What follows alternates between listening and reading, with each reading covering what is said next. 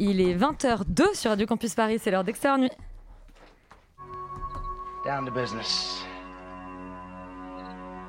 I got my wild cherry diet Pepsi, and uh, I got my blackjack gum here, and I got that feeling. Mm, yeah, that familiar feeling that something rank is going down out there. Oui, non, non, vous vous trompez pas, il s'agit bien d'une apostrophe. Hein. Voilà, je m'adresse à vous, chers spectateurs. Don't ever feed him after midnight. She's alive! Alive! Ready to party. I'm sorry, Dave. I'm afraid I can't do that. I'm a man. Well, nobody's perfect.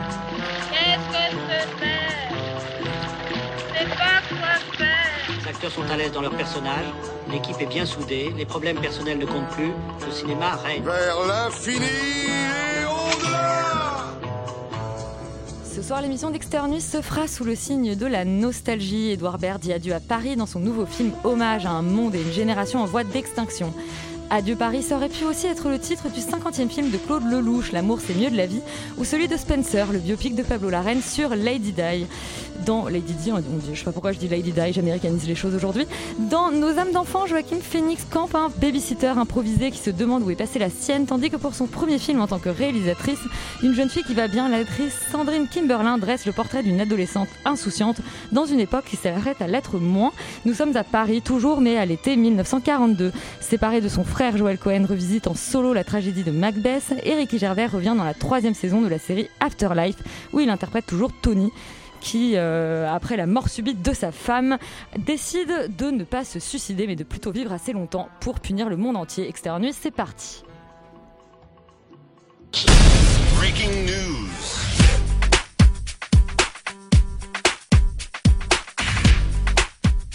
Et quand j'écorche les noms des gens dès l'intro, c'est une émission qui commence bien, n'est-ce pas Morgane Euh, Tu vas nous parler du box-office de la semaine. Oui, tout à fait. Donc euh, Spider-Man No Way Home euh, est en, premier, en, première, ouais, en première position du box-office France, qui cumule donc à 6 millions, euh, 600 000, ouais, 6 millions 600 000 entrées. Waouh On a après Adieu Monsieur Hoffman avec 400 000 entrées, Nightmare Alley, le film de Guillermo del Toro, puis Scream, Tous en scène 2 et enfin L'amour c'est mieux que la vie qui fait 100 000 entrées. Et Bravo donc, Lelouch. Tu nous parles ce soir, Morgane. Laurent, toi, tu nous parles des films qui sont sortis aujourd'hui, le 14h de Paris. Alors, le 14h de Paris, il commence pas trop mal avec Les Promesses qui fait 1260 entrées, ce qui est pas si mal. Il est suivi euh, d'assez loin par Une jeune fille qui va bien, dont on vous parle ce soir, qui fait 642 entrées. Et enfin, en troisième position, on a Adieu Paris, dont on vous parle aujourd'hui euh, aussi ce soir, et qui fait 477 entrées. Et comme on tient vos nos promesses, on vous parlera des promesses la semaine prochaine. Ah, merveilleux. Euh, J'ai aussi envie de vous parler d'un film qui s'appelle Souterrain, qui était probablement tellement plancos que il était... personne n'est allé le voir, du coup. Il a fait zéro entrée aux 14 heures de Paris. Et pourtant, ça leur est une espèce de film catastrophe euh, québécois. Euh, pas trop mal. Donc, euh, je vous invite à, à vous renseigner sur ce film et à peut-être lui mettre, donner quelques, quelques entrées. À le faire revenir à la surface. Non. Non, certainement pas. Euh, le premier film dont on parle ce soir, c'est donc Adieu Paris d'Edouard Baird. On écoute la bande-annonce. Janvier 2022. Après tous ces mois forcés à partager tous ces repas en famille, venez déjeuner avec des légendes de la vie parisienne. C'est une vieille tradition ancestrale, ça fait 20 ans qu'il faut se déjeuner. C'est toujours agréable de louper le début. Les retrouvailles, les embrassades, le premier verre. Tu veux pas me raconter ça dans la voiture plutôt? Adieu Paris. Laurent, euh, Edouard Baird qui organise un dîner avec des vieilles, enfin un déjeuner d'ailleurs, avec des vieilles personnes, c'est un peu. euh, C'est un peu mon rêve devenu réalité pour Mais moi. c'est exactement ça. Tu aurais dû être sur la liste. Euh, Et honnêtement, euh, ce qui est, c'est-à-dire que j'étais absolument pas déçu du film parce que j'en attendais pas forcément grand-chose. C'est-à-dire que Menteur. Edouard Baird, non mais Edouard Baird, euh, c'est un mec que j'adore et que je trouve euh, extrêmement talentueux, extrêmement brillant, mais qui sait pas faire des films. Quoi. Au bout d'un moment, il faut se rendre à l'évidence. Donc celui-là, c'est son quatrième, et en fait, il n'y a pas grand-chose qui va. C'est-à-dire c'est un peu n'importe quoi, c'est très mal réalisé, euh, les images sont pas très belles.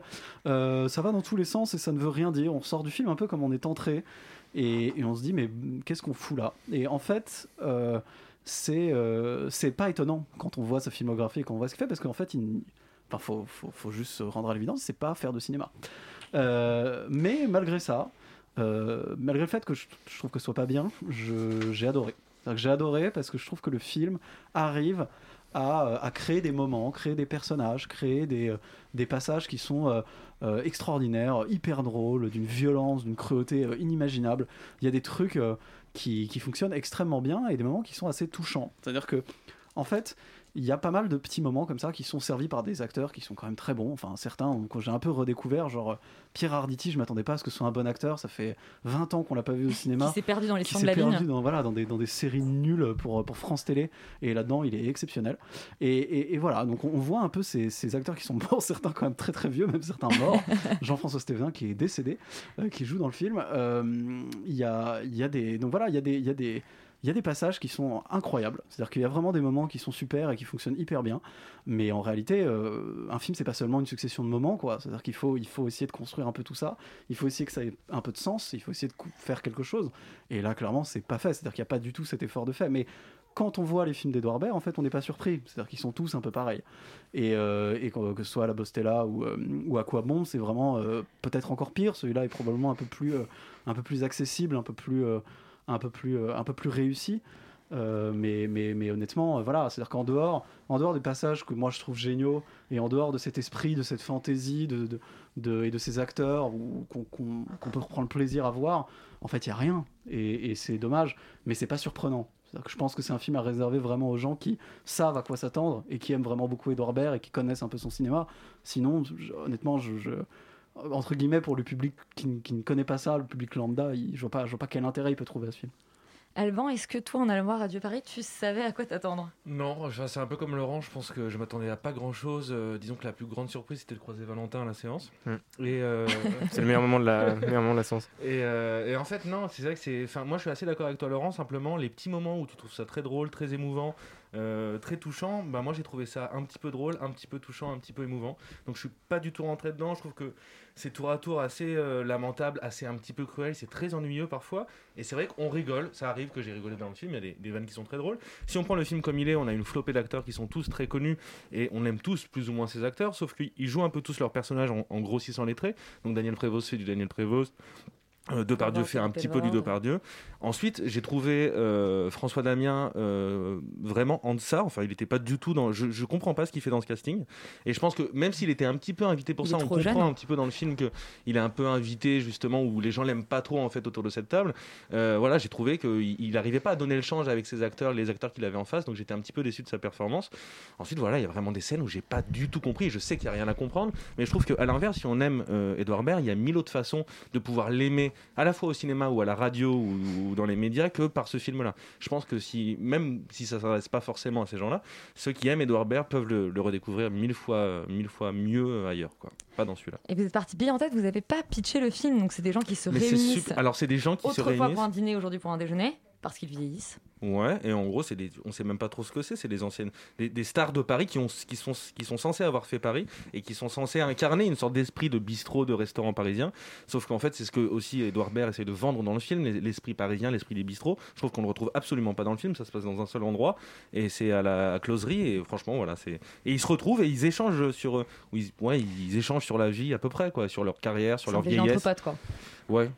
Auquel on n'est pas vraiment invité d'ailleurs. voilà, mais- c'est un- déjeuner entre potes qui se détestent, c'est assez- qui sont vieux maintenant et plus ou moins déprim- déprimés. Enfin, c'est- Mais- c'est- Ouais, ouais, Bah, c'est comme les couples qui vieillissent, qui deviennent des vieux couples qui passent leur temps à s'engueuler. Peut-être que les amitiés sont pareilles. Euh, Valentin, qu'est-ce que ça t'a suscité? Très peu de choses, très peu de choses. Euh, non, mais c'est effectivement c'est un film en fait où c'est très embêtant parce qu'en en fait on y va en sachant qu'il n'y aura pas de mise en scène, donc on n'est pas déçu du fait qu'il se passe rien à l'écran. Mais malheureusement, là où je suis déçu, c'est qu'en fait c'est un film où il n'y a pas de scénario ou presque, où il s'en remet presque totalement à ses acteurs. Et mais en même temps, très paradoxalement, j'ai trouvé qu'en fait il les laissait pas réellement exister. C'est-à-dire qu'il y a très peu, j'ai l'impression de séances d'im- d'im- d'impro. Moi j'aurais vraiment voulu voir des, des- des- juste des saillies de part et d'autre. Et on sent que par moments Poulvord lâche un peu les chevaux. Il y a quelques séquences où il est un peu over the top. Mais la plupart du temps, ça reste très sage, très corseté, très rattaché au texte. Donc c'est, euh, le film est complètement happé par son texte et du coup, bah, je trouve touche assez peu la grâce par moment. Alors là où je trouve que moi, me touche beaucoup parce que parfois il y a des idées qui fusent, il y a deux connexions, il y a, il y a quelque chose qui se passe intellectuellement. Moi, j'ai pas du tout eu ça et j'ai pas été touché. Et j'ai l'impression d'avoir été effectivement invité à un déjeuner où clairement en fait il y avait, euh, il y a des histoires communes à ces personnes que je ne connais pas et donc du coup je suis étranger à ce qui se passe et ça ne m'intéresse foncièrement pas. Il se rattache à un Paris qui existait auparavant et, euh, et que moi je ne connais pas. Je suis pas nostalgique parce qu'en fait on me donne rien à voir de, de la magie de ce Paris-là en fait. C'est un pari fantasmé aussi. Alors potentiellement oui, le film est très conscient de ça, donc il joue sur le fait que oui ça existe, mais en même temps ça a toujours été un peu pitoyable, donc il n'y a pas besoin de, se- de le prendre trop au sérieux. Mais en fait en définitive il y a des personnages qui sont rattachés à un seul vice, généralement à un seul vice, donc euh, il y a le mec antipathique, il y a le teigneux, il y a le vieux beau qui drague la serveuse. Bon, pff, du coup, euh, bon voilà, on fait vite le tour, quoi. Ça ressemble plus à un sketch euh, de Golden Moustache qu'à réellement un- une vraie œuvre cinématographique. Euh, Il y a des gags, il, il essaye de construire des gags récurrents qui marchent pas trop.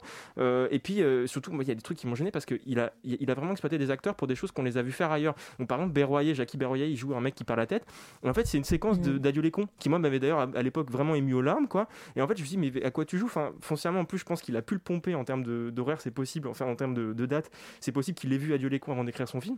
C'est hyper gênant. Et pareil pour Depardieu qui joue une espèce de vieux neurasthénique que je l'ai déjà vu faire dans. Saint-Amour. Ouais. Donc, quel est l'intérêt en fait ça Je, je sais même pas s'il a écrit son film en fait. mais ça je sais pas, je sais pas ce qui s'est passé. Il y a eu un, il y a eu un moment un truc où du coup le film n'existe pas pour lui-même. Il est pas, c'est pas un objet euh, concret et intéressant. Enfin voilà, c'est une séquence, enfin c'est une, une séance euh, ennuyeuse. On, a, on sait pas trop ce qu'on fout là quoi. Donc euh, c'est et puis en plus le pire c'est que moi je suis pas effectivement nostalgique. Ça c'était beaucoup plus proche dans le pitoyable. C'est beaucoup plus proche de la grande bouffe que des films de Claude Sautet quoi. Donc euh, il y a un truc où euh, même là-dessus c'est déceptif. Voilà. Bon, bah, on attendra d'être vraiment invité à déjeuner par Édouard Baird pour kiffer. Laurent, ça reste ton plus grand rêve. Bah non mais espérons-le, c'est-à-dire que non mais en fait en fait le truc c'est que moi j'ai- j'aime beaucoup et je suis complètement d'accord avec vous sur sur ses défauts. Donc en fait c'est un truc euh, voilà, je pense que c'est un truc un peu personnel aussi mais Et c'est que t'es en- une vieille personne aussi, Mais je pense que vieille personne. Et c'est vrai qu'il y avait je suis allé le voir au Balzac, il y avait énormément de vieux et il y a eu pas mal de vieux qui ont rigolé. Donc peut-être que c'est ça. Peut-être que c'est une affaire de génération, finalement, cet adieu Paris. Euh, et que vous, vous avez toujours vos âmes d'enfant. Euh, Alban et Valentin, c'est le titre du prochain film de Mike Mills dont on parle tout de suite.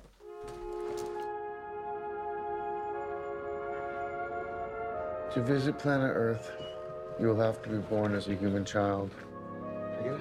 At first, you'll have to learn to use your new body, to move your arms and legs. You will learn to walk and run, to use your hands, to make sounds and form words. Cela, on vient de parler du rêve euh, caché de Laurent. Est-ce que toi, avoir Joaquin Phoenix comme babysitter, euh, c'est ton rêve? Mais c'est un fantasme. C'est un fantasme. Vraiment. Mais euh, dans toutes circonstances d'avoir Joaquin Phoenix, vraiment c'est un fantasme. Et donc, euh, Common Common, le nouveau film de Mike Mills, donc raconte Nos âmes d'enfants en, Nos âmes VF. d'enfants en français. Oui, mais, oui, je, mais je, je crache sur la VF, donc euh, c'est volontaire. crache sur la VF. Non. Libre à toi. Non, non, donc c'est euh, ça raconte l'histoire de Johnny, donc interprété par euh, Joaquin Phoenix, qui est un journaliste euh, radio qui interviewe, qui, euh, qui interviewe euh, des enfants euh, tout autour des États-Unis euh, sur leur vision du monde et du futur. Et un beau jour, sa sœur l'appelle en urgence pour qu'il s'occupe de son neveu qui s'appelle Jesse et qui est interprété par Woody Norman, qui a d'ailleurs une prestation assez incroyable dans ce film-là. Et euh, parce que son père, donc à ce, jeune Jesse, est psychologiquement instable, et donc euh, Phoenix va devoir euh, s'occuper de lui pendant plusieurs jours, pendant plusieurs même semaines, je crois. C'est un enfant un peu particulier, un peu, un peu, disons, presque un peu hystérique, quoi, mais euh, Un peu hyperactif. un peu hyperactif. Exactement, c'est ce que je cherchais. Voilà, et donc ils vont euh, développer une espèce d'amitié un peu, euh, un peu étrange entre donc Joaquin Phoenix qui a genre une, qui a une cinquantaine d'années et, et lui qui est un jeune enfant. Oh, t'es un peu dur. Je crois qu'il a pas encore 50 ans. mais dans, dans le film, il fait un peu plus vieux que son âge Il est né en mais 74. Tout va bien. Tout va bien. voilà, et donc euh, voilà, c'est un film euh, qui, est, qui, a- qui est plutôt, plutôt très doux, qui est, assez, euh, qui est assez humble, assez simple en fait dans sa mise en scène, qui est pas particulièrement grandiloquent, qui est, et je trouve que voilà, il fait pas de, révolution formelle particulière, mais euh, mais il arrive à toucher là où il doit toucher. C'est un film qui, fait son travail. Je trouve il y a, beaucoup de scènes euh, qui voilà, il, il tombe pas non plus dans le, côté clicheton euh, auquel je m'attendais à voir l'affiche, quoi. Donc je, trouve ça assez intéressant, en plus de, jolies paraboles sur, sur, la vie, sur l'enfance. donc voilà, franchement, c'était un bon, un bon moment. Alors je, je me demande pourquoi il est en noir et blanc, par contre, j'ai. J'ai pas trouvé que Un c'était un choix. Bah, j'ai trouvé que justement là pour le coup c'était un parti formel un peu euh, peut-être euh, justement un, un peu prétentieux je trouve, mais, mais sinon pour le reste, euh, moi j'étais plutôt conquis par ce film-là. Je sais pas ce que vous en pensez. Félix, qu'est-ce que tu en penses? Euh, oui, moi j'ai plutôt bien aimé. Après, je suis un peu. euh, j'ai quelques réserves sur, sur certaines choses. Moi j'aime beaucoup Mike Mills. J'avais beaucoup aimé son précédent film euh, 20th Century Women qui était merveilleux et que je vous recommande beaucoup. Avec notamment Greta Gerwig. euh, et je dis ça parce que, à mon sens, Mike Mills, justement, tu disais que c'était pas spécialement euh, prétentieux. Et je trouve qu'en fait, c'est un peu euh, le, le, cinéma, le cinéma de Noah Baumbach, mais justement en version un peu plus doux et plus sympathique, en fait, je trouve, et peut-être un peu moins prétentieux, parce que moi je suis pas hyper fan. Bref, et en fait, je trouve que ce film-là a des points qui sont hyper intéressants. J'aime effectivement cette, cette atmosphère, ce côté euh, cocon, un peu d'intimité, et je trouve que justement, moi, le noir et blanc un peu délavé, bon, il y a un côté un peu hipster, on est d'accord, mais renforce quand même ce- cette, cette vibe euh, un peu très légère, en fait, qui potentiellement euh, et que tu retrouves pas forcément justement dans les couleurs et je trouve qu'aussi un truc qui est intéressant c'est qu'il y a un côté très universel de faire ça alors que ça parle de notre époque. Et du coup euh, je trouve que c'est en rapport avec les thématiques qui sont finalement des thématiques assez universelles euh, qui sont abordées malgré que le, que le principe du film ça soit on va avoir des enfants de maintenant, leur parler du monde euh, quelque part de demain. Bref, euh, mais après, sinon, en dehors de cette espèce d'aspect extrêmement voilà, euh, légère que j'aime beaucoup, même la musique, enfin bref, de toute façon, c'est quelqu'un qui a bossé avec Air, etc. Donc, toute cette vibe-là, moi, je m'y retrouve complètement et c'est ma cam, donc du coup, forcément, j'aime bien. Mais en dehors de ça, je trouve qu'en fait, le parti pris, parce que c'est des vraies interviews, le parti pris d'aller vraiment interviewer des gens euh, au milieu d'une narration et ensuite d'essayer de raconter une histoire, je le trouve merveilleux et je trouve que les interviews, enfin, les interviews, en tout cas, les commentaires justement d'enfants sont hyper intéressants et, et m'ont même touché un peu par moment par leur simplicité et en même temps leur vérité, enfin, le- le- leur vérité presque.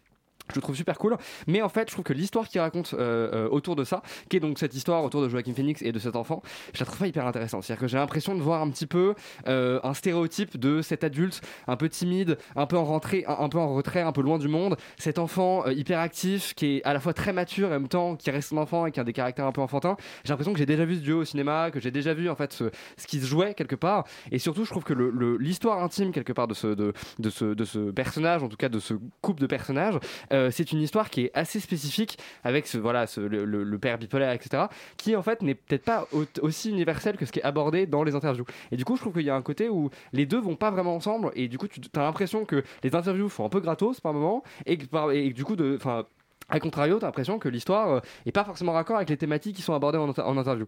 Bon, après, je dis ça, je trouve que j'ai quand même été touché par deux trois trucs et je trouve que il y a justement, euh, notamment un travail du temps sur sur le entre les deux qui est assez intéressant avec euh, comment on perçoit les choses en tant qu'enfant, comment on perçoit les choses en tant qu'adulte. Et en fait, euh, le film se, se conclut, c'est pas un spoil, hein, mais le film se conclut sur grosso modo Joaquin Phoenix qui dit que moi je vais me rappeler de tout ça et toi non. Et il y, y a un côté assez touchant parce que c'est vrai qu'effectivement par moments on perd nos souvenirs d'enfant alors que quand on est adulte c'est pas forcément le cas donc on n'a pas forcément le même rapport à la réalité. Tout ça je trouve très intéressant. Tout ça est mis en abîme par la voix off aussi. tout Exactement, bien sûr. Mais c'est vrai que voilà, j'ai un peu, euh, je, je trouve l'histoire en fait qui soutient le film pas hyper intéressante, pas hyper originale, et j'aurais préféré soit plus d'interviews et presque limite que ça, parce que je trouve ça hyper intéressant et j'adore la voix de Joaquin Phoenix. Il y a un, un vrai travail euh, de sensoriel en fait euh, en termes de son qui est hyper intéressant. Mais voilà, je, une petite réserve là-dessus qui fait que par moment je suis un peu je me suis un peu ennuyé j'avoue. Donc euh, est-ce que je vous le conseille? Oui parce que c'est pas non plus encore une fois c'est un film euh, sans prétention et c'est pas euh, pas du tout un, film que j'ai envie de bannir. Mais je vous conseille plutôt de vous intéresser sur ce qu'a fait Mike Mills avant et notamment son avant-dernier film 20th Century Woman. Bien, bien, Nos âmes d'enfant, un film touchant, mais euh, un peu inabouti visiblement, mais on vous encourage effectivement à découvrir, euh, sinon le film, en tout cas euh, la filmographie de ce réalisateur. Et on parle maintenant d'une actrice qui signe ici son premier long métrage de fiction. C'est une jeune fille qui va bien, de Sandrine Kimberlin. À quoi songez-vous donc en me considérant si fort? Je songe que vous embellissez tous les jours. Il y a ce fameux concours. Il te faut du repos et canaliser un peu toute cette énergie. Je veux pas me reposer à mon âge.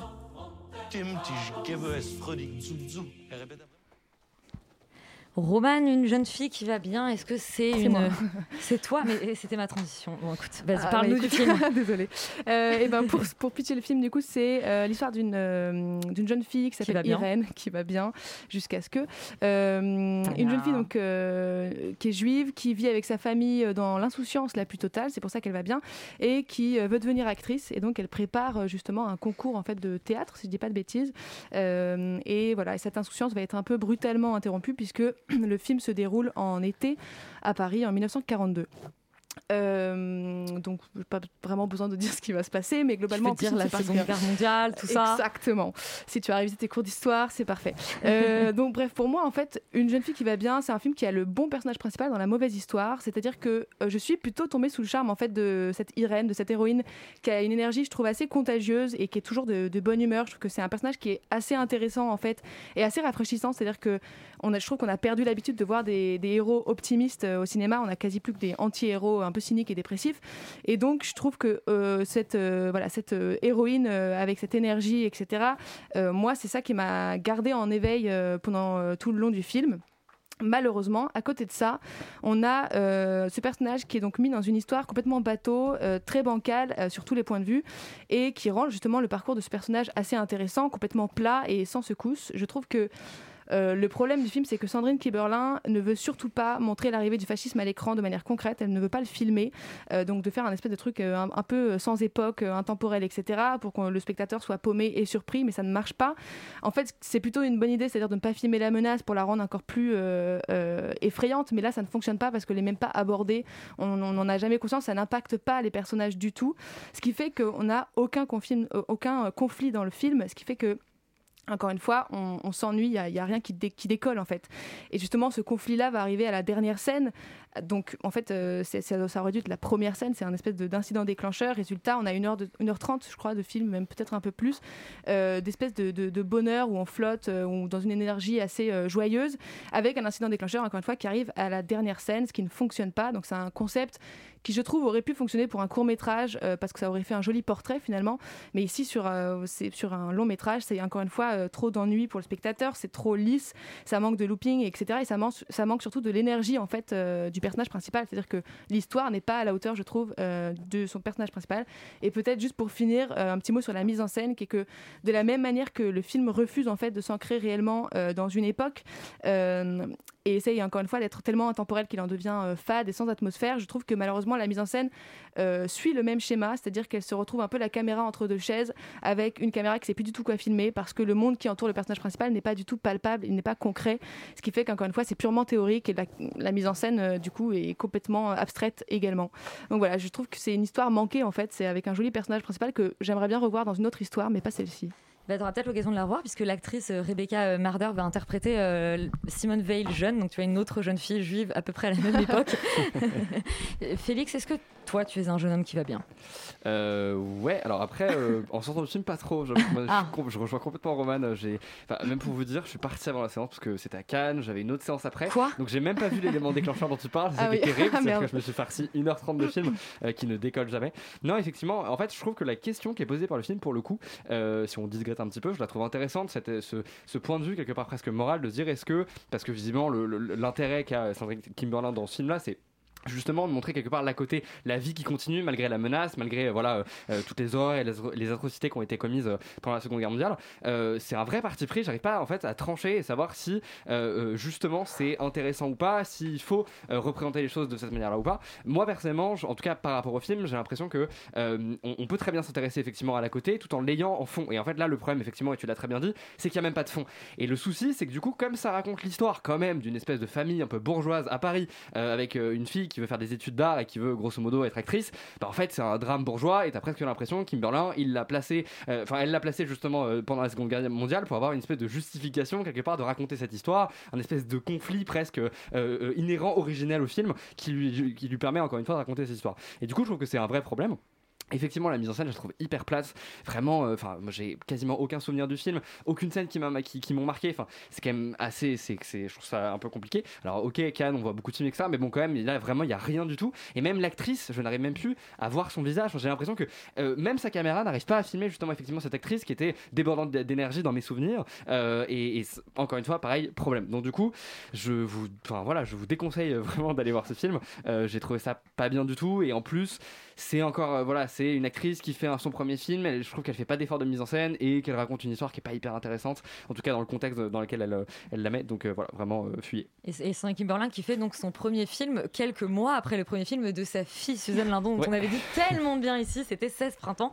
Euh, Alban, toi tu l'as découvert, bah, pas à Cannes en fait, tu l'as découvert hier si je ne m'abuse. Ouais, très douloureusement hier soir. effectivement.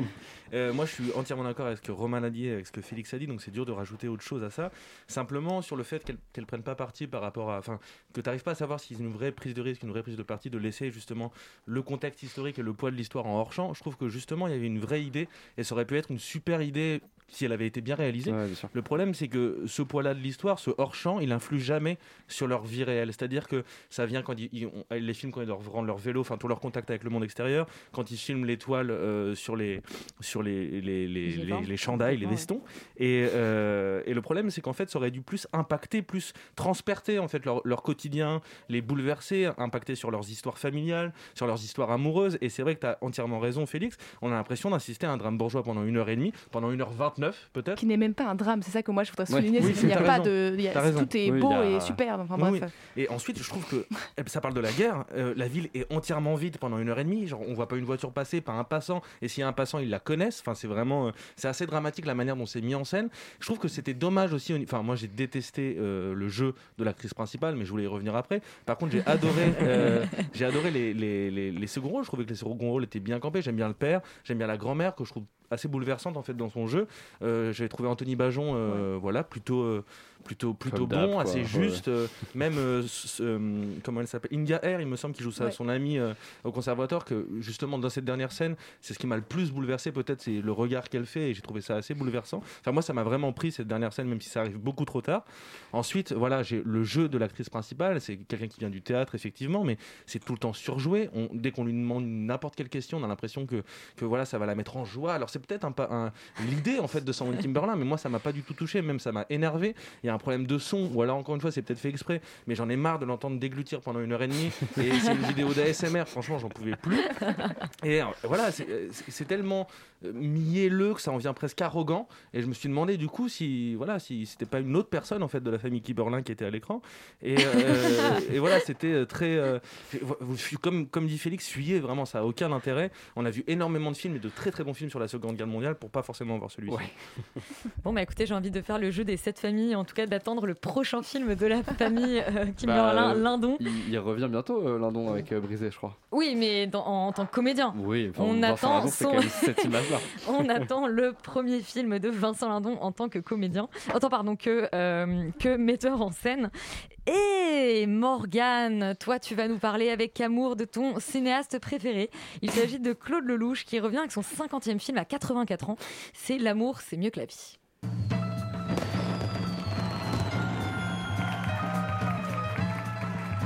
On va commencer au début. Nom, prénom, date et lieu de naissance. Jésus. Je suis né il y a un peu plus de 2000 ans. Et vous, vous êtes qui? Ben, Je suis Jésus. Et le paradis, il est où dans tout ça? C'est vous qui transformez le paradis en enfer. Bien voilà, l'enfer, c'est moi. Morgane, donc, euh, tu n'as de cesse ici de défendre Claude Lelouch, euh, cinéaste que tu trouves injustement euh, méprisé. Il revient donc, je le disais, avec son 50e film à 84 ans, avec un titre euh, éloquent L'amour, c'est mieux que la vie. Oui, oui, bon, euh, voilà. Alors, de, là à dire que c'est mon cinéaste préféré, je sais pas. En tout cas, c'est vrai que c'est un cinéaste que j'affectionne beaucoup parce que c'est quasiment un cinéaste euh, qu'on aime en famille. Donc, euh, forcément, ça me rappelle des souvenirs d'enfance, voilà, des films que j'ai vus avec mon père, ma mère, mes grands-parents, etc. Donc, et puis, c'est quelqu'un qui euh, a fait euh, de très bons films dans les années 60, 70, 80. Il a fait tourner quasiment tout le cinéma français. Catherine Deneuve, Anouk Aimé, Jean-Paul Belmondo, Lino Ventura, Jean-Louis Trintignant, Charles Dennerge. Et, La et- liste et j'en passe. Il a même fait tourner Jacques Brel. Enfin bon, c'est quelqu'un qui fait des films à peu près, euh, avec, qui a fait des films à peu près avec tout le monde. Euh, qui a fait euh, ouais, notamment des grands films euh, comme Les uns et les autres, Itinéraire d'un enfant gâté, L'aventure c'est l'aventure, Un homme et une femme. Bon voilà, c'est quelqu'un qui, à mon avis, a à son actif au moins une quinzaine, voire une vingtaine de films que j'affectionne. Donc forcément, voilà, c'est- quelqu'un que je vais défendre et c'est vrai qu'il est, je le trouve injustement méprisé par la communauté du cinéma français. Voilà. Alors que c'est vrai que c'est quelqu'un qui a souvent rencontré son public dans ses films. Euh, bon là, en l'occurrence, euh, c'est euh, marrant parce que euh, la devise du film, c'est est-ce que, est-ce que la, la- meilleure des combines, c'est pas l'honnêteté?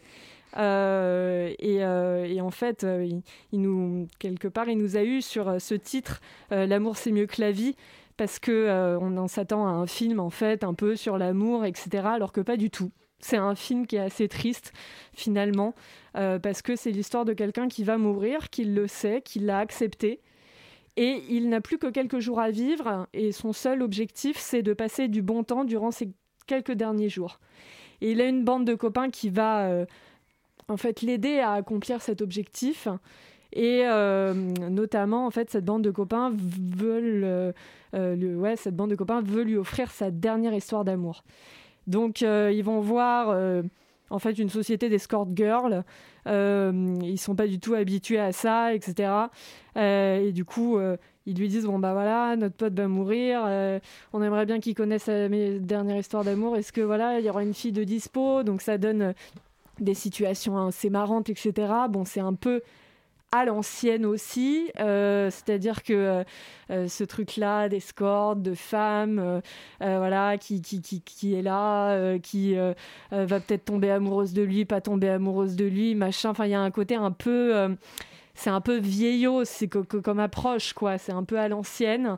Euh, mais euh, c'est toujours en fait sur le même thème, euh, sur les mêmes thèmes de Claude Lelouch, c'est-à-dire bah, toujours la recherche du plaisir, comment, comment être heureux, co- comment atteindre le bonheur, etc. Ce qui est assez intéressant dans le film aussi, c'est que bon, la religion est toujours quelque chose d'assez présent dans, le- ces films, sachant que Claude Lelouch, voilà, c'est quelqu'un qui dit que euh, oui, il est, juif, mais en fait, il a passé son temps dans les églises et que euh, il a un peu de religion. Et ça, c'est quelque chose qui est un peu exploré dans le film et qui est assez intéressant.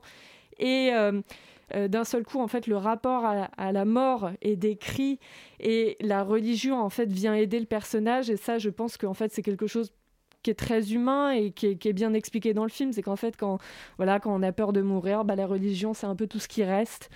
Donc c'est vraiment un film de vieux, finalement. Euh, C'est-à-dire qu'on voit que, c'est un, que ça a été écrit par quelqu'un de 84 ans. euh, qui a pensé la mort, qui, l'a, euh, qui se l'est envisagé, qui, euh, et qui a souhaité en faire un, film, tout simplement, et qui décrit en fait bah, toutes ses peurs, euh, toutes, euh, toutes ces interrogations, euh, tout ce que bah, en fait, le sujet de, de- la mort imminente peut soulever. Et en ça, c'est un film qui est assez touchant, même s'il a plein de faiblesses. Voilà, c'est quelque... un film qui reste assez sincère. Et il me semblait que tu disais qu'il n'y avait pas assez de films de vieux. Alors il y a assez de films pour les vieux, mais il n'y a pas assez de films par les vieux. Exactement, mais c'est vrai. C'est-à-dire que euh, euh, on a envie en fait euh, de voir euh, Amour de Michael Haneke, on a envie de voir L'amour c'est mieux que la vie de Claude Lelouch. on a envie de voir en fait des films qui parlent de la vieillesse parce que bah, c'est quelque chose qui ne peut être raconté, je pense, que parce qu'on la vit. Et Claude Lelouch, bah voilà, il en parle à sa manière, euh, avec, euh, avec, ses, voilà, avec ses personnages, avec, euh, avec son univers, qui est toujours assez léger, drôle, et en même temps, il y a un côté dramatique, quoi. Et voilà, le, voilà, le, le- le- film est un peu rêveur, et c'est un peu un fantasme, parce que cette femme, à un moment donné, va succomber au, charge, charme de, de- de ce mec qui va bientôt mourir. Donc, voilà, le, film est un condensé de fantasmes, de peurs en fait qu'on peut avoir par rapport à la mort, et ça le rend quand même intéressant. Et c'est un film qui se tient, même s'il a des faiblesses. Et ça a l'air d'être une comédie romantique quand tu en parles. Euh, donc c'est l'amour, c'est mieux que la vie de Claude Lelouch à réserver, donc peut-être à un public. euh, Bah tout le monde, À parce que euh, Eh la, bah, mort, euh, bah, la, la mort, ça concerne tout le monde, hein, mais euh, On va tous mourir ici. voilà, on va Euh, tous mourir le ici. premier qui va mourir, c'est peut-être Macbeth. Euh, dans la tragédie de Macbeth, le premier film solo de Joel Cohen sans son frère. By the pricking of my thumbs, something wicked this way comes.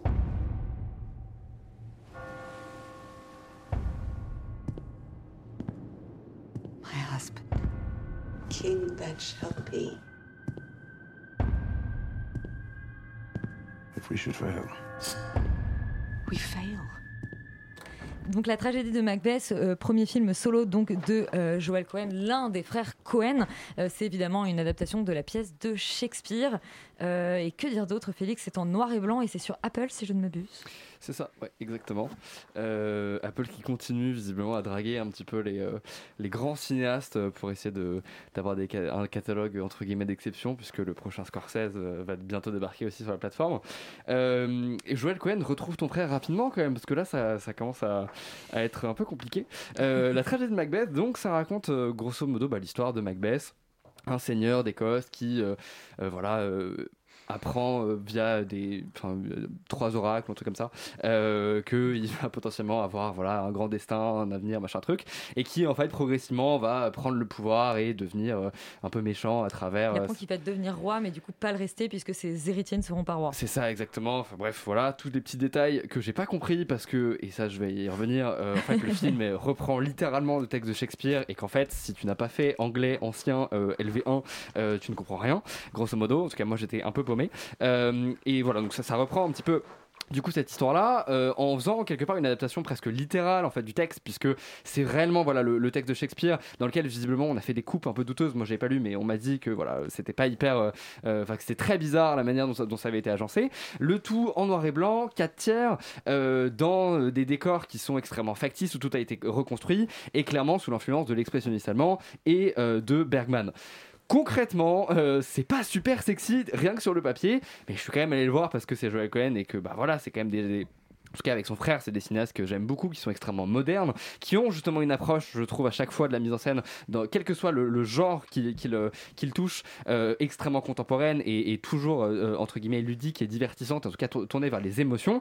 Et là, quelle horreur, c'est extrêmement austère. Le but, c'est vraiment de faire de la plastique pour la plastique. Et surtout, ça, c'est typiquement l'adaptation de théâtre que je déteste par excellence. C'est l'adaptation qui, justement, quelque part, se contente de faire du théâtre filmé. Alors là, évidemment, on n'est pas dans une situation où juste on prend la caméra et on filme euh, des gens sous une lumière dégueulasse, euh, comme peut le faire le cinéma français. Mais en fait, c'est presque l'inverse. C'est-à-dire qu'on va suresthétiser pour rappeler la dramaturgie, rappeler justement quelque part euh, l'époque de Shakespeare, en tout cas le côté euh, euh, huis clos, voilà, vraiment euh, quasiment enfermé avec des décors, des, des décors factices, des costumes factices, etc. Des acteurs qui, dé- qui déclament des textes vraiment euh, d'une manière extrêmement théâtrale avec le texte de, de- de Shakespeare. J'ai presque envie de dire aux gens, allez voir la pièce, ne regardez pas ce film. En fait, ce, ce film n'apporte rien, si ce n'est une distance par rapport justement quelque part à une prestance scénique que peut y avoir quand tu regardes justement ce genre de pièce, parce que c'est sur un écran et qu'en fait tout est quelque part bah, du coup en 2D avec un, Denzel- un Denzel Washington qui ne sait pas ce qu'il fait. Denzel Washington qui, qui, du coup joue qui, du coup, Macbeth. voilà, pardon, joue, joue Macbeth. Donc vraiment, je, je, ne, sais pas quoi dire. euh, euh, juste, je me suis profondément ennuyé. Je trouve même pas que ce film bien mis en scène est beau parce que justement, je vois, je vois trop les références et qu'en plus je trouve que ce n'est pas une, une, mise en scène justement qui est portée sur l'émotion mais qui est portée sur l'esthète l'esthétisation et euh, quelque part le, théâtre. Donc euh, juste euh, voilà encore une fois fuyez une deuxième fois. Alors fuyez du coup de votre ordinateur et n'allez pas au cinéma. Sortez allez, allez dans un parc je ne sais pas. Mais regardez pas Tragedy Macbeth. Vraiment c'est pas possible et pourtant je l'ai vu au ciné hein. donc c'est pour vous dire je l'ai vu au ciné je pense sur un ordinateur sur Apple TV mais c'est pas possible. Enfin, je, je ne comprends même pas comment on peut financer ça. Je pense que c'est vraiment juste pour faire joli sur le catalogue. C'est irregardable. C'était prévu pour le ciné à la base. Hein. Ah ouais? C'était prévu pour le cinéma et ça a été racheté en cours de production par Apple TV. D'accord, ok. Peut-être parce que les cinémas ont eux-mêmes décampé. Eh oui. Valentin, euh, est-ce que tu as vu euh, la tragédie de Macbeth sur ton ordi? Non, moi j'ai comme j'ai décidé de aussi. ne pas donner d'argent à Jeff Bezos, je ne euh, pardon à, à L'autre. l'autre là. Euh, non, je l'ai regardé sur ma télé, mais du coup dans une version, enfin un grand écran, dans des conditions relativement correctes. Donc effectivement, j'ai pu profiter à plein de l'esthétique que tu as décrit, qui est euh, plastiquement effectivement jolie. Euh, mais c'est- c'est c'est navrant parce qu'en fait, on se rend compte que Joel Cohen a fait une découverte, c'est que Shakespeare a infusé la culture euh, anglo-saxonne. Donc il s'est dit, je vais l'adapter littéralement, ça va le renouveler. Sauf qu'il y, y a un truc euh, hyper bizarre parce que du coup, faire appel à Shakespeare et de manière en plus hyper littérale de cette manière-là, c'est tellement redondant parce que d'une part en fait euh, il reprend des il reprend des films euh, en fait il cite explicitement tout un tas de films. Tu en as parlé l'expressionnisme allemand. Donc en fait bah, je, me demande pourquoi ne pas aller voir directement les films en question. Je veux dire, c'est mieux fait ailleurs. Il y a des plans littéralement qui sont des citations concrètes et visuelles. Enfin c'est une réactualisation. Donc pourquoi faire ça? Quelle est la démarche? Alors oui ces films-là ont été in- inspirés par Shakespeare. Donc en fait on boucle la boucle et on reprend Shakespeare qui a été l'influence. Enfin c'est un peu ridicule. Et en même temps il est très fidèle au texte ce qui donne un truc très bizarre parce que oui non c'est pas adaptable pour un scénario en 2022 visiblement quand même. En tout cas pas littéralement pas en faisant les coupes qu'il a fait parce qu'effectivement il supprime des chevilles quand même qui font que le film est extrêmement éthéré dans sa narration c'est à dire qu'on comprend pas réellement on comprend l'enjeu final euh, surtout qu'en fait c'est une tragédie donc euh, tout est annoncé au début par l'oracle sûr. enfin voilà c'est un peu le principe Euh, mais il n'y a pas il y a aucune cheville aucune construction de personnage parce qu'il a élimé toutes les parties un petit peu euh, superflues de Shakespeare y compris toute la partie humoristique en fait euh, tous les, les seconds couteaux qui sont censés être un peu bouffons ça ça n'y est pas et ça me manque beaucoup et ça aurait peut-être un peu allégé le film Il y a aussi un truc très bizarre, c'est qu'en fait, euh, les personnages dans la pièce de théâtre, ils expliquent quand même plus ou moins ce qu'ils font parce qu'ils sont Ouais. sur scène. Et Mais là, oui. du coup, il y a un truc où Mais ça oui. donne des personnages passifs qui expliquent Oui, ce qu'ils font. C'est très très étrange. Exactement. Peu cinéma, c'est d'autant plus anti-cinéma qu'en plus sa deuxième référence majeure, en fait, c'est euh, le théâtre post-Wagner de la fin du 19e, avec des, des décors hyper éthérés, euh, des structurations de lumière, etc., qui ont effectivement eux-mêmes inspiré le cinéma par la suite. Donc en fait, il y a une espèce d'hommage où en fait, c'est un anti-film, c'est un objet qui, que tu, tu te retrouves à regarder sur ta télé en 2022, mais qui veut te mettre en scène une pièce de théâtre de la, fin, qui aurait pu être mise en scène par Artaud. Ça ça n'a pas de sens en fait. C'est- C'est un objet qui ne, qui, ne, qui, ne, qui ne signifie rien dans l'histoire de la, de- des formes. Quoi. Donc c'est un délire. Il a fait un moment, effectivement, comme je dis au début, une découverte. Donc ça, met- et en plus, ce qui est, ce qui est drôle, c'est que malheureusement, ça met à l'épreuve les acteurs. Certains passent le cap très bien, et je trouve que Frances McDormand est vraiment pas mal en Lady Macbeth. Euh, Toujours en même temps. enfin, oui, voilà, c'est ça. mais on n'est pas trop surpris. Par contre, Denzel Washington, effectivement, c'est un tout petit peu plus compliqué. Il a beaucoup de mal à se débattre avec ce rôle-là qui est quand même extrêmement complexe. Et, euh, et du coup, ouais, effectivement, on en revient à cette démarche de production hyper bizarre de laisser un crédit absolu à un auteur sous prétexte que c'est Joel Cohen. Et je me demande quand même, il faut vraiment tenir le compte de tout pour, disons, pour un Irishman qui pouvait être plus ou moins stimulant sur des choses, combien de films pourris on a eu parce qu'on a laissé faire des auteurs faire des trucs. Moi, je me souviens encore de la purge du dernier Kaufman. Ça, pour celui-là, là encore, Oh oui. c'est, c'est, enfin, c'est aberrant. Arrêtons de faire ça. Enfin, arrêtons de laisser du crédit à des auteurs en misant sur leur nom simplement. C'est délirant. Solal, est-ce que tu vas enfoncer le couteau dans ce pauvre Macbeth? Ah mais je vais l'enfoncer vraiment euh, jusqu'à l'os quoi. Non, non, je trouve ça, je trouve ça mais Pas de pitié. hyper mégalomane en fait comme démarche. Je, je comprends pas l'intérêt. J'ai eu l'impression pendant 2h30 de, de voir Joel Cohen qui dit regardez comment je suis fort, comment je suis, je peux être intelligent et tout. Vous avez vu, je suis un télo. Alors et franchement le film si on n'est pas euh, étudiant euh, doctorant en cinéma, je vois pas l'intérêt du tout d'aller le voir. Et même si on l'est en fait, je vois pas l'intérêt. Toi, parce tu- que- Toi, tu es étudiant en cinéma. oui, mais même là, moi j'avais limite envie de dire, je, je m'amusais plus en, en regardant euh, directement des films expressionnistes allemands en fait. Donc bon, euh, je vois pas, je vois pas, ouais, je suis d'accord que je vois pas exactement l'intérêt. Alors après, je vois, je vois, il y a quand même une démarche de, de, rendre hyper onirique tout le tout Macbeth en fait ce qui est et en fait c'est un peu de faire de l'anti euh, Shakespeare j'ai un peu envie de dire que aller voir un film de Scorsese c'est plus shakespearien que, que cette adaptation de Shakespeare quoi franchement donc euh, non non je- J'étais un peu, euh, un peu euh, perdu, moi aussi face à mon écran, parce qu'en fait, il y a que des, il va utiliser plein de, de- d'outils de, mise en scène, de dispositifs, mais tous à leur paroxysme, tous opposés les uns aux autres. Effectivement, il y a les décors hyper minimalistes, mais les lumières hyper dirigistes. Il y a euh, le fait que les acteurs vont jouer hyper théâtre, mais par contre, il va y avoir des, surimpressions, des mélanges de scènes et des coupes assez étranges au montage qui vont mélanger les espaces, mélanger les personnages, etc. C'est franchement, c'est, c'est un, délire de, cinéaste. Il faut s'accrocher, quoi. Je vois pas l'intérêt d'aller dans des, dans des extrêmes pareils. euh, je- et franchement, et en plus, venant, venant de Joel Cohen, en fait, ça me. ça me- je trouve ça. bizarre. Je comprends pas, quoi. Parce que... Non, vas-y, je- je Non, mais parce que pour moi, c'est des cinéastes qui étaient. Enfin, lui et, et son frère, Ethan Cohen, c'est des, des mecs hyper novateurs et qui ont un univers à eux. Et de rebrousser chemin à ce point-là, je ne comprends pas du tout la démarche. Je suis absolument. euh, Bah, Sidéré. Je voulais juste glisser que le, le chef-op du coup de ce, de ce film, C'est Bruno Bruno Delbonnel, qui a notamment euh, mis en lumière les films de Sokurov, qui dans le délire mystique, si vous vraiment vous voulez taper un truc euh, voilà qui est costaud au niveau théorique, allez voir les films de Sokurov qui sont ma- magnifiquement éclairés mais qui ont un propos quoi. Oui, Félix. Et moi, j'aimerais juste euh, finir, pour, euh, justement, c'est des auteurs mégalomanes qui vont bientôt faire des projets. On a le Mégapo- Mégalopolis de, de Coppola qui va bientôt sortir sur une plateforme aussi, film à 200 millions, futuriste, machin. Je pense que c'est dans la même veine et euh, j'ai très très hâte. Voilà. T'as surtout très hâte de le défoncer ici. bon, eh bien, euh, vous l'aurez compris, La tragédie de Macbeth, c'est un film à réserver bah, bien seulement un unique euh, spectateur qui, à mon avis, est Joel Cohen. Euh, et Pablo Larraine revient avec un nouveau film sur quelqu'un qui meurt tragiquement. On se souvient de son biopic sur Jackie Kennedy. Cette fois-ci, c'est Spencer sur Lady Diana. Est-elle arrivée? Non, pas encore, madame. Elle est en retard dans ce cas.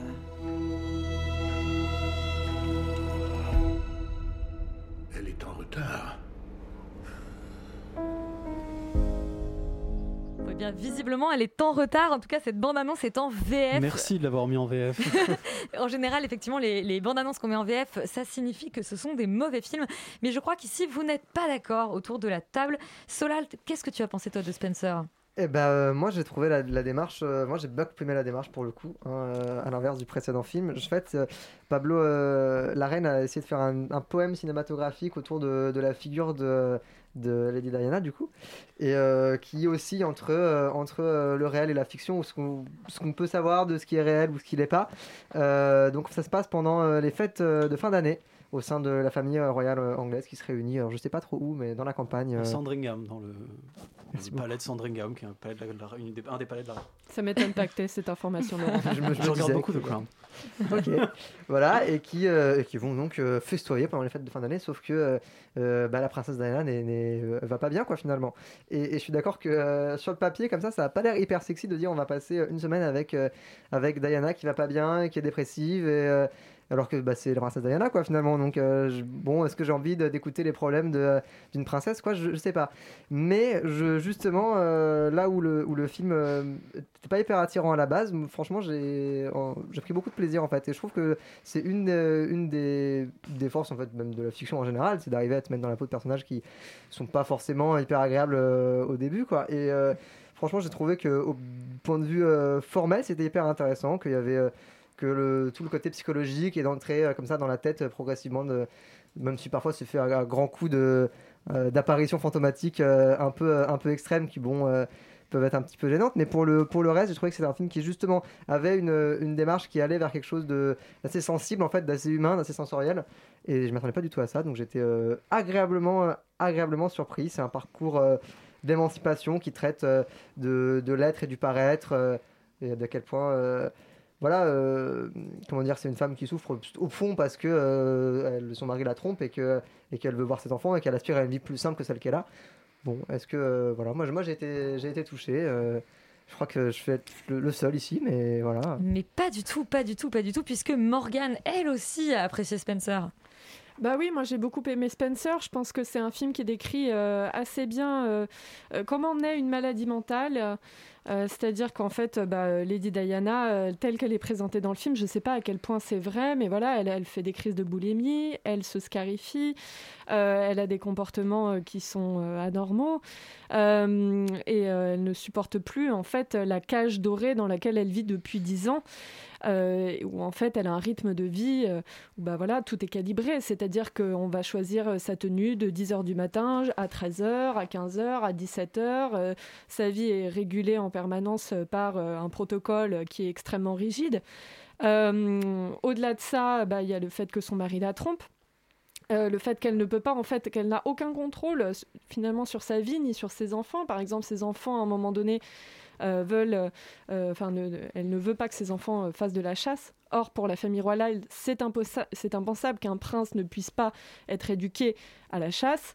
Euh, elle n'a pas de prise en fait. Euh, et donc, euh, il y, a une- phrase qui, je pense, résume assez bien le film, c'est-à-dire qu'en fait, son habilleuse lui dit à un moment donné, il faut que vous soyez resplendissante. comme vous l'étiez il y a dix ans quand vous, quand vous étiez rentrée euh, dans la famille royale et pas comme maintenant. Donc on comprend qu'en fait, il y a dix ans, elle allait mieux et que là, en fait, bah, dans ce cadre familial extrêmement particulier, une fragilité peut-être qui préexistait chez elle euh, a explosé et s'est transformée en maladie mentale et, effectivement elle aspire à une vie beaucoup plus simple, beaucoup plus libre, euh, faite de, plaisirs euh, communs en fait. Elle a envie d'être mère, voilà, pour ses enfants, elle a envie d'être une femme libre et épanouie et, elle a besoin d'amour d'ailleurs aussi. C'est ça aussi qui... euh, Il y, a- une scène qui est très intéressante pareil entre son habilleuse et elle. euh, où en fait on comprend que c'est surtout un personnage à qui il manque cruellement d'amour, qui n'est pas aimé par son mari, qui n'est pas aimé par cette famille. Et, euh, tout ça fait du film, pour moi, quelque chose de, un, objet très intéressant. J'ai beaucoup aimé, on est beaucoup en empathie avec elle, je trouve, et, et visuellement, c'est très très beau. Laurent, alors tu roules des yeux depuis tout à l'heure. Ah ouais, non, mais parce que moi j'ai l'impression qu'on n'a pas vu le même film en fait. C'est-à-dire que je trouve que c'est une immense catastrophe. C'est-à-dire qu'en dehors, euh, qu'en dehors des quelques moments, enfin en dehors en fait de l'esthétique globale que je trouve très jolie, c'est-à-dire cette espèce de, de, de- de format un peu rectangulaire et de, de- En fait, on a un peu l'impression de voir des vieilles photos un peu délavées, euh, années 70-80, et je trouve que c'est visuellement très joli. C'est très... Claire Maton, euh, la chef opératrice. Eh ben, eh ben, c'est su- elle a fait un super boulot. Je trouve que c'est vraiment super parce que on, on- on- y a- y a- ça dit quelque chose aussi de ce que c'est que la famille royale, machin. Enfin, je trouve que c'est vraiment malin, mais c'est la seule chose. C'est-à-dire qu'en dehors de ça, je trouve que le personnage de Diana, euh, Interprété euh, donc par, euh, interprété par Kristen Stewart, qui le fait en fait assez mal en réalité. C'est-à-dire que je- déjà, j'ai du mal à croire à son accent anglais que je trouve assez mauvais. Euh, elle, est, elle joue, euh, elle, en, fait des caisses sur certaines scènes et, d'autres sur lesquelles ça marche pas. Enfin, vraiment, moi, je, je, bon, je suis pas forcément un fan absolu de, de, Stewart, mais globalement là-dedans, je la trouve, je crois que c'est son plus mauvais rôle, en tout cas dans lequel je l'ai vu. Et, euh, en plus de ça, je trouve que tout- toutes les, enfin, toutes les variations autour de ce, de la psychologie de ce personnage, en fait, elles auraient, un, un, intérêt si elles étaient, si elles étaient expliquées, qu'elles étaient vraiment mises en scène. C'est-à-dire que je pense que si on a, si on a aucune idée de qui sont les gens de la famille royale, si on sait absolument pas qui est Lady Di, si on regarde ce film, en fait, je pense qu'on comprend rien. C'est-à-dire qu'on a l'impression de juste voir une dame qui est euh, pas très contente de vivre dans des palais, quoi. C'est-à-dire qu'il y a un côté un peu euh, enfant gâté, insupportable. C'est ça qui est intéressant. Oui, mais c'est ça qui est intéressant, mais ce serait intéressant d'expliquer pourquoi est-ce qu'elle étouffe là-dedans. Et en fait, on le met un peu en scène de manière d'ailleurs extrêmement lourde. C'est-à-dire que le film est quand même bourré de passages euh, ultra signifiants, avec énormément de symboles, lourdeur inimaginable, entre euh, les trucs euh, avec son, son collier de perles, Anne Boleyn, le truc avec les rideaux, j'en passe, c'est des meilleurs. Il y, a des, il, y a, des, passages où vraiment, mais ils sont venus avec des gros gros sabots, et on a labouré le terrain pour vous montrer, ah regardez, euh, c'est des objets symboliques, oh regardez, il y a un parallèle, oh regardez, enfin voilà. Et, et- tout ça manque vraiment cruellement de subtilité, alors que il y a, euh, enfin Lady Diana, il y a un vrai personnage, il y a des choses à faire, des choses intéressantes à dire en fait sur ce qu'elle a vécu et sur ce qui lui est arrivé. Et le film fait pas ça du tout. Et cette espèce de, de pis-aller ridicule de, ce, de, de, cette pauvre histoire d'amour avec son habilleuse auquel on croit pas une seconde. Il y a, y a, y a, y a rien qui fonctionne en fait. Et il y a une espèce de truc, euh, de truc en fait, en fait, ça arrive à montrer ce personnage de Lady Diana comme un personnage trop gâté, antipathique et qui, euh, et qui ne, et qui, qui est d'une naïveté confondante. Euh, en plus d'avoir des problèmes psychologiques. Donc vraiment, je, je trouve que quand on ressort de ce truc, on a, on n'apprécie pas le personnage, qui à mon avis ne ressemble pas vraiment d'ailleurs au personnage du vrai Lady Di, enfin pas vraiment, mais euh, enfin j'espère pour elle parce que sinon ce serait pas très intéressant. Et, euh, et donc euh, non, moi je fuirais ce truc à, tout prix. Je regarderai peut-être les 5-10 premières minutes pour voir à quel point c'est joli, parce que c'est vrai que c'est joli. Mais c'est dommage que ce soit au service d'une écriture aussi lourde et d'un personnage aussi pauvre et aussi mal joué. Roman, dans quel camp te situes-tu? Moi, j'ai été absolument conquise par le film. Je suis même Mais un- tu es tout seul en fait, Laurent. Ouais, Eh ben, je vous déteste. On a cru que, Voilà. mais c'est d'ailleurs grâce à peut-être grâce à Laurent que moi j'ai encore plus apprécié le film parce qu'il l'a tellement craché dessus avant que j'étais agréablement surprise. euh, on ne peut plus agréablement sur- surprise. Euh, bref, déjà, euh, je trouve que ce qu'il faut savoir sur le film et qu'on n'a pas dit euh, jusque-là, c'est que c'est un faux biopic, c'est-à-dire que et c'est ça d'ailleurs qui fait toute la force du film. En fait, le film pourrait être sur n'importe qui et n'importe qui d'autre que Princesse Diana. C'est pour ça que je trouve pas ça intéressant en fait euh, euh, de savoir vraiment sa vie, le truc de la royauté, etc. On s'en fout un peu. Euh, on nous raconte pas sa vie de manière linéaire, mais d'ailleurs c'est une vie qu'on connaît déjà tous en fait. C'est pour ça qu'on ne la raconte pas. On va plutôt raconter une espèce de parenthèse et on va nous présenter un personnage qui est coincé, qui est prisonnière dans cette espèce de effectivement de, de royauté et de domaine euh, complètement gigantesque. Et on va filmer son état d'esprit, ses émotions sur une courte durée. Et c'est finalement, en fait, je trouve la meilleure manière euh, d'apprendre à vraiment connaître ce personnage de Diana, de la comprendre, de l'aimer, euh, ou alors de la détester, un des deux. Mais en fait, plutôt que de nous faire la page Wikipédia de sa vie, je trouve que Pablo Larraine a extrêmement bien compris que euh, les meilleurs biopics sont les films qui traitent d'un personnage connu simplement comme un personnage de cinéma, à égalité, ne pas faire de distinction entre les deux. Donc en ça, j'ai trouvé ça, je trouvais Spencer hyper réussi. Ensuite, je trouve que c'est justement parce qu'on nous rabâche pas tout le temps le fait que c'est la princesse Diana, qu'il y a un contexte, encore une fois, euh, de la Queen Elizabeth, etc., qui est tout le temps là. D'ailleurs, preuve étant que la reine est présente, mais elle ne parle jamais parce qu'on s'en fout, en fait. Euh, c'est grâce à tout ça que je trouve que le film arrive à être extrêmement universel. Euh, on, voit, on la voit plus du tout comme princesse Diana, mais on la voit juste comme un miroir d'une femme, encore une fois, qui est piégée. Euh, une femme qui veut s'échapper d'une pression sociale, d'une pression familiale, qui refuse de porter un masque et qui a un espèce de besoin vital d'être qui elle est simplement. Et ça, je trouve que c'est quelque chose auquel on peut s'identifier euh, qui que ce soit. On n'a pas besoin de, euh, faire partie de la, famille royale. Euh, et je trouve que en fait, c'est la meilleure manière aussi de parler de ce personnage de Diana, puisque toute sa personnalité et la personne qu'on connaît a toujours refusé de faire partie justement et d'être enfin traitée comme une princesse.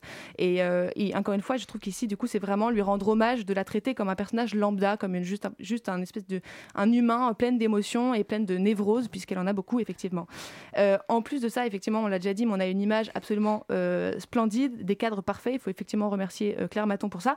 Avec l'interruption du fantastique qui je trouve moi au contraire est, est, est- est- super parce que a une espèce de ça sert d'arme en fait au personnage principal principal, c'est-à-dire que Les apparitions fantomatiques dont parlait Oui. Solal. en fait, et qui sont complètement euh, liées à son imagination. C'est-à-dire qu'elle s'échappe et elle se libère grâce à sa folie, grâce à son imagination. Ça lui sert d'échappatoire. Je trouve qu'on a un vrai jeu sur le fond et la forme. C'est aussi un délire Euh, paranoïaque assez poussé. hein. Complètement, mais y a, en tout cas, ça raconte extrêmement bien euh, le, le personnage. Et juste pour finir, euh, j'ai adoré ce film aussi pour une raison très simple, qui est que c'est un film qui demande à son spectateur de faire des efforts. Et en fait, j'ai réalisé en le regardant à quel point plus aucun film ne, ne- ne fait ça. En fait, on on n'intègre plus tout le spectateur, on mise sur l'efficacité, l'accessibilité. Ici, au contraire, il n'y a rien qui est expliqué dans les dialogues, tout est dans la mise en scène et l'histoire se fabrique avec la mise en scène, avec le spectateur, on te demande de réfléchir, d'analyser, etc. si tu veux comprendre un petit peu l'histoire. Et pour moi, ça c'est jouissif. Et d'ailleurs, comme c'est sur Amazon, vous avez plus d'excuses puisque vous pouvez mettre pause et euh, réfléchir 5 minutes. Donc moi, j'ai qu'une chose à dire, c'est au boulot. Et bah au boulot, en tout cas, on vous mettra pas d'accord ce soir euh, sur Spencer. On vous laisse euh, vous faire votre avis ou écouter Laurent et vous casser en courant. Euh, le dernier, j'allais dire film, mais pas du tout série dont on parle ce soir, c'est Afterlife, euh, série de et avec Ricky Gervais. I've decided to go on a little trip to scatter my dad's ashes. Oh, that's sweet. My ashes? You're not my dad, remember? Am I adopted? Fuck me, it's like I've got a replacement. I thought not caring was a superpower. Alban, c'est donc la saison 3 euh, d'Afterlife, série qui débutait avec la mort soudaine donc de la femme de Ricky Gervais. Euh, où en est-on trois saisons après? J'imagine qu'elle n'est pas revenue. Non, elle est toujours pas revenue. Et euh, le problème, c'est que dans cette, dans cette question, je vais devoir tout de suite arriver au point négatif de ce film-là, c'est-à-dire qu'on est absolument au même point à la saison 3, ce qui est un peu le gros problème de cette série, même si j'adore Ricky Gervais. Donc, comme tu l'as dit en fait dans ton introduction, c'est l'histoire de Tony, qui est interprété par Ricky Gervais, qui perd sa femme et qui est en deuil et qui décide de faire son deuil en fait en insultant peu près toute la planète et euh, dont les quelques collègues de travail qui sont à peu près ses seuls amis qui, qui leur veut du bien et qui essaient de, le faire aller mieux. Le problème c'est quand le- ça tenait en fait au niveau de la saison 1 et un petit peu un petit bout de la saison 2 où effectivement on a toujours ces mêmes running gags, on a toujours ces mêmes relations avec les personnages donc à la fois il les envoie un petit peu balader, à la fois il les aime beaucoup donc il y a ce côté un petit peu tendre qui est assez touchant en fait dans la série et au bout d'un moment vu que la série ne fait pas évoluer ses personnages, vu que Ricky Gervais n'évolue absolument jamais, c'est-à-dire qu'on se retrouve à la même scène à la fin de la saison 2 que la première scène au début de la saison 1, et c'est pareil pour la saison 3, même si j'ai pas fini la saison 3, il me semble que c'est l'ultime saison en plus. Tout à fait. Euh, voilà, moi suis un peu, un- voilà, c'est le gros, le, le gros problème de la série, c'est ça, c'est que les personnages n'évoluent pas et qu'on a tendance vraiment à s'ennuyer au bout d'un moment.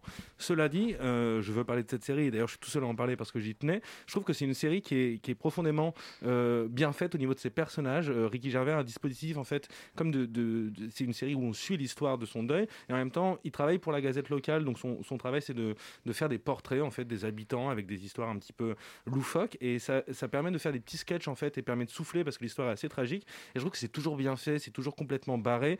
Et en même temps c'est assez cruel. Et je trouve que c'est vraiment euh, voilà c'est très très bien pensé et très bien senti à la fois les, histoires qu'il invente pour ses personnages. Donc pour cette série et pour l'humour en fait euh, qui est voilà assez grinçant euh, de cette série je trouve que c'est assez encourageant.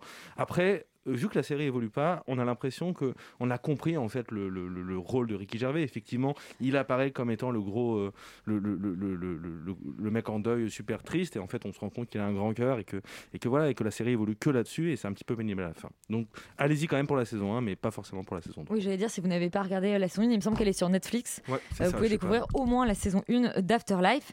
Extérieur Nuit, c'est déjà fini, mais évidemment, on sera là la semaine prochaine. En attendant, on vous encourage à rester sur Radio Campus Paris et on remercie euh, Suzanne à la réalisation. Bonne soirée.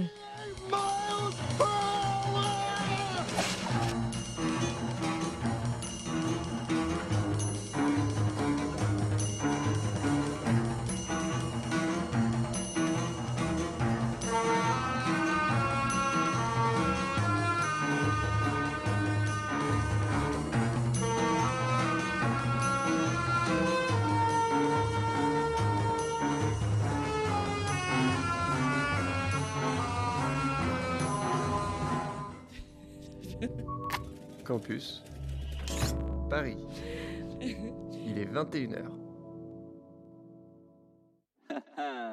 Rendez-vous tous les vendredis soirs sur Radio Campus de 20